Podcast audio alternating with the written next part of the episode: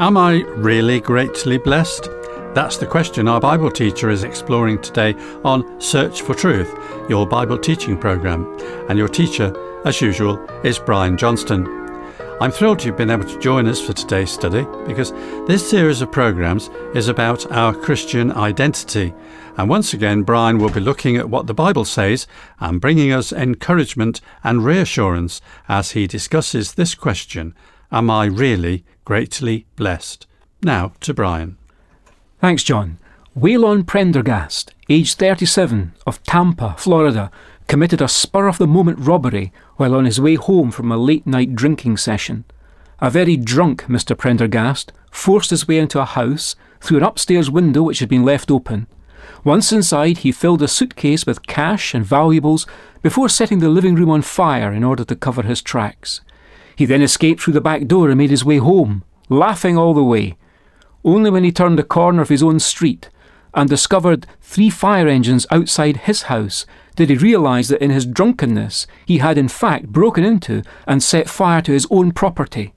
His later comment was, I had no idea I had so many valuable possessions. While we may not do anything quite that stupid, at least nothing that makes the national newspapers, there are times when all of us as Christians need to stop and reflect before identifying with Mr. Prendergast when he said, I had no idea I had so many valuable possessions. Let's take time now to both identify and identify with the state of extravagant blessedness God has brought us into in Christ. Beyond the physical blessings we enjoy, there's so much more that God has given us through Jesus Christ. As the Apostle Paul wrote in his Bible letter to the Ephesians, chapter 1 from verse 3 Blessed be the God and Father of our Lord Jesus Christ, who has blessed us with every spiritual blessing in the heavenly places in Christ, just as he chose us in him before the foundation of the world, that we would be holy and blameless before him. In love, he predestined us to adoption as sons through Jesus Christ to himself, according to the kind intention of his will, to the praise of the glory of his grace. We'll pause there for a moment and reflect on what Paul, by the Spirit, has just been saying. In a sense, we should read on for the whole section we're reading, from Ephesians 1 and 3 down until verse 14, is one continuous sentence in Paul's original letter. It's almost as if Paul started to list all these blessings and he just couldn't stop. There's an old hymn which encourages us to count our blessings and name them one by one. We can start to do that, and it's good that we do, but we'll surely never get to the end, for we've been blessed with every spiritual blessing in the heavenly realms in Christ. And do you think we could ever fathom that depth and sheer wealth of blessing? Let's think about which specific blessings have already been listed by Paul. Actually, we've split our reading into three parts by using the repeated expression to the praise of the glory of his grace. It's worth reflecting for a moment on these words, which Paul uses time and time again here. God has blessed us with this ultimate goal in view, which is that it should all be to the praise of His glorious grace. But just what does that mean? Praise, of course, is a recognition. When we praise someone, we're recognizing their achievement. And the biblical word for glory seems to be associated with heaviness, as reflected in when Paul talks about the weight of glory in 2 Corinthians 4. The fact that we are so blessed seems designed to produce in us a recognition of God's profundity or God's gravitas. Interestingly, we'll find that part one of this list of blessings contains blessings which are attributed to God the Father. Do you remember any of the specific ones?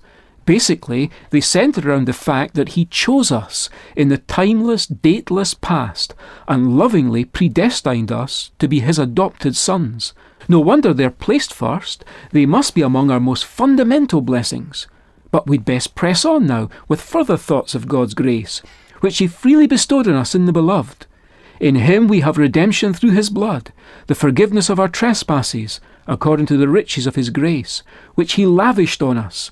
In all wisdom and insight, He made known to us the mystery of His will according to his kind intention which he purposed in him, with a view to an administration suitable to the fullness of the times, that is, the summing up of all things in Christ, things in the heavens and things on the earth. In him also we have obtained an inheritance, having been predestined according to his purpose, who works all things after the counsel of his will, to the end that we who were the first to hope in Christ would be to the praise of his glory. Well, if the first part of this long sentence of Paul's was about blessings we could attribute to the Father, the next part we've just read relates the blessings directly to Christ the Son. Such things as redemption, forgiveness, and a wonderful inheritance feature prominently. Of course, all the blessings in all three parts, as we've termed them, are all in Christ. That goes to show us how strongly our new Christian identity should affect the way we view ourselves all the time.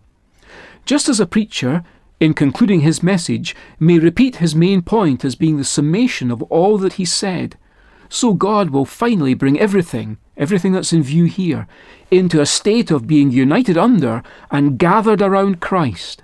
This has always been God's master plan, to sum up all things in Christ, so that Christ should be central and supreme.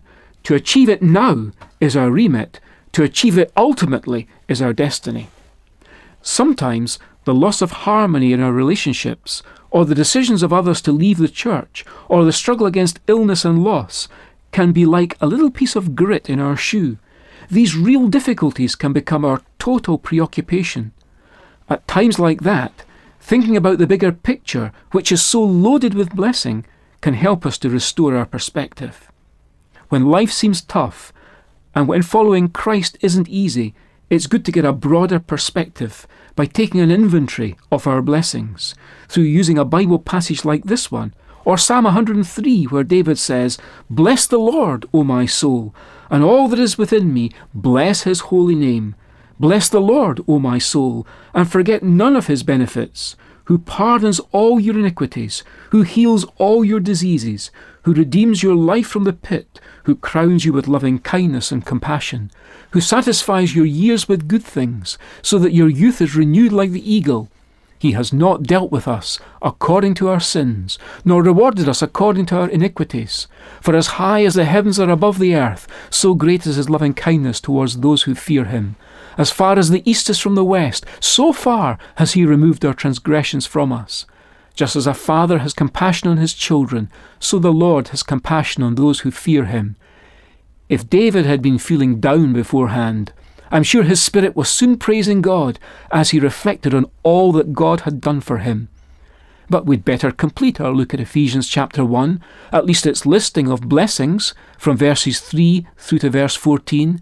Paul concludes his list like this, from verse 13 In him you also, after listening to the message of truth, the gospel of your salvation, having also believed, you were sealed in him with the Holy Spirit of promise, who has given us a pledge of our inheritance, with a view to the redemption of God's own possession, to the praise of his glory.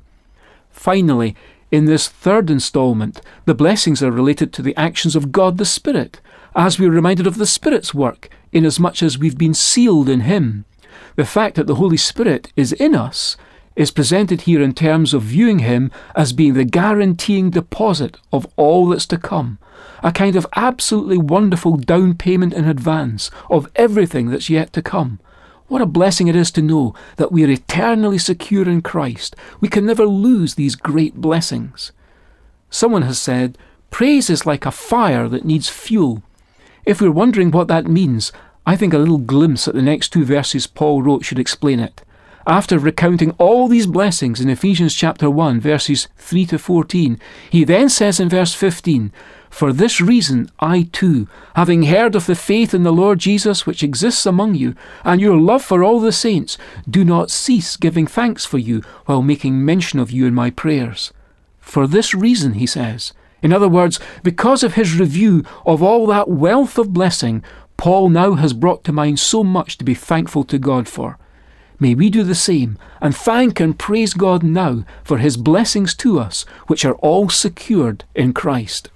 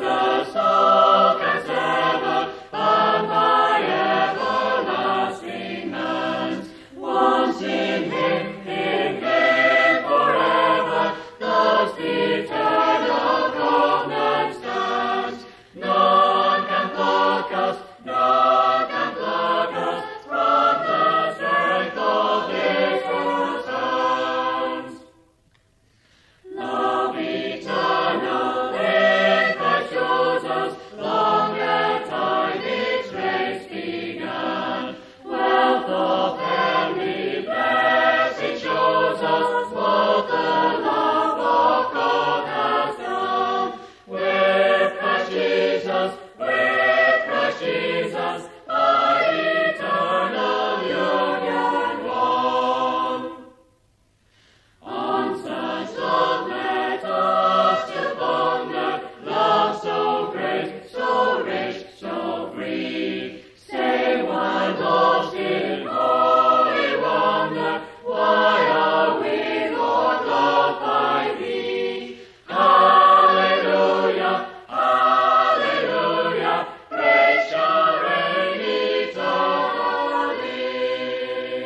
Thanks, Brian, for your talk today. As usual, I repeat the information that I usually give you that the transcripts of all the talks in this series are available together in book form, and it's got the title A Crisis of Identity.